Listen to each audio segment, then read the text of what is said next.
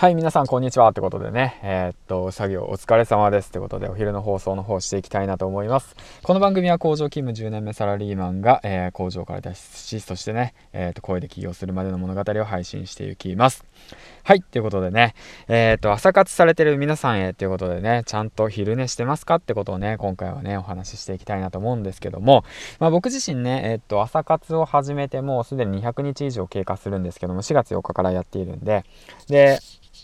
まあね、その育児休暇とかそういった期間とかそういうのも挟みながらでも、まあ朝早く起きて作業はしていたんですけど、やはりね、朝早く起きると絶対昼眠くなるんですよ。眠くなる。だからこそ15分から20分間の昼寝をしてくださいっていうことをね、えー、っと、話していきたいなと思うんだけど、そんなことね、みんな知ってると思うんですよね、大概。うん、知ってると思う。うん、知ってると思うけど、知らない人のために、今一度ね、えー、っと、お勧めしたいなと思うし、まあ僕自身ね、工場勤務をやりながら、しかも昼寝をしています、必ず。なぜかっていうと、めっちゃストレスだから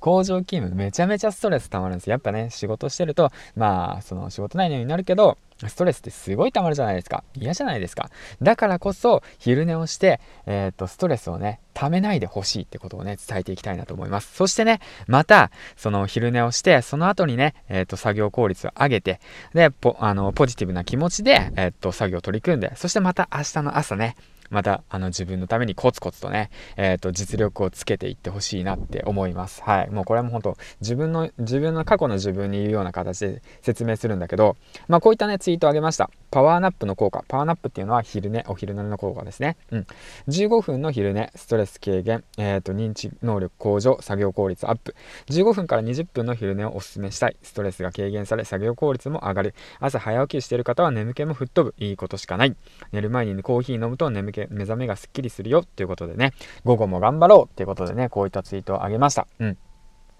で、まあ、ここがポイントがね、あのね、15分からね、20分、20分以上ね、睡眠取っちゃうと、なんかね、脳のスイッチが切り替わっちゃうみたいで、もっと眠らせてよ、みたいな感じで逆にだらくな、だるくなっちゃうんですよね。寝たとしても、まあ、僕の場合30分以上は寝たらいけないなって思ってますね。うん。だからこそ、まあ、僕の場合は15分ですけど、15分から20分間にタイマーをセットして、なおかつ、えー、っと、なんだろうな、その寝る前にね、コーヒーを飲んでおく。で、カフェインが体に浸透されるのがだいたい20分から30分後って言われてるから、で、カフェインが回ってくるとちょうど眠気がすっきり目が覚めて OK みたいな感じになるんで、OK ってね